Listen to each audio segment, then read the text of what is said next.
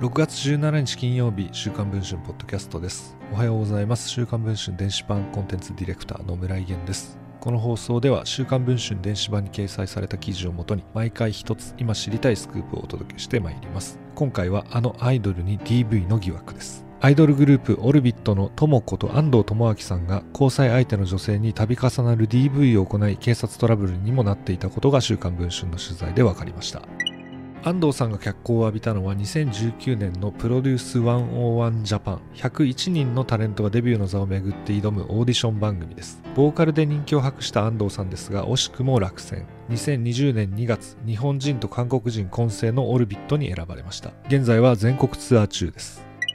安藤さんがレースクイーンの A 子さんと出会ったのは2019年12月のことでした。翌月には交際をスタートさせ福岡で暮らしていた安藤さんは上京し2人は同棲を始めました。A 子さんは安藤さんに人に見られる仕事はやめてと言われレースクイーンを辞め事務仕事に転職しましたと明かしています。仕事がない時の安藤さんは A 子さんの職場まで送り迎えもしていたといいます。安藤さんは LINE で彼女に2年後結婚する結婚式も2人だけで小さく手でもできたらいいなぁと送るなど結婚もほのめかしていたといいます。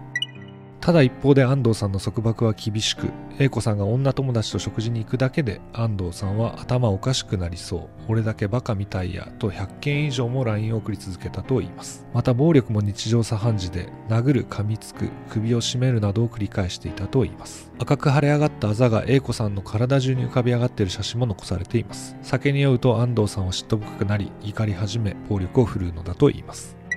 繰り返される壮絶な DV 一線を越えたのが昨年2月19日夜のことでした。渋谷の住宅街の路上で2人が口論になった際安藤さんは彼女の手首を強く掴みました。そして A 子さんが倒れ込んだため近隣の住民が通報。警察が駆けつける事態となりました。原宿警察署の聴取で安藤さんは暴行を認めています。限界を感じた A 子さんは自分で整形外科に行き診断書をもらったといいます。それでも普段の優しさと結婚しようという彼の言葉を信じ被害届の提出はやめましたと A さんは語っています。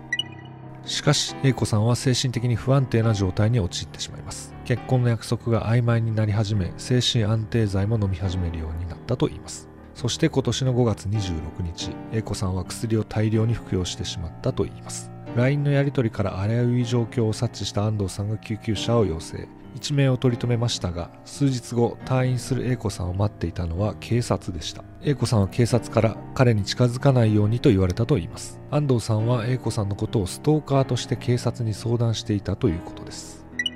事実関係を確認するべく安藤さんに連絡をしましたが返事はありませんでした。所属事務所に質問状を送ると社長がおおむね次のように回答を寄せました。私からも警察の方からもストーカーとして登録して被害届を出した方が良いという提案を再三行いましたが A 子さんを犯罪者には絶対したくない。悪いのは全て自分で関係を断ち切りたいだけという友の強い希望で110番登録やストーカー被害の届け出等は一切いたしておりません。一体2人の間に何があったのでしょうか。現在配信中の週刊文春の電子版では安藤さんと英子さんの同棲生活の様子や安藤さんが英子さんをどんな理由で殴っていたのかなどを詳しく報じています。ご関心がある方はぜひこちらの記事の方も確認をしていただければと思います。ということで本日の週刊文春ポッドキャストはこの辺りで終わりたいと思います。お聴きいただきましてありがとうございました。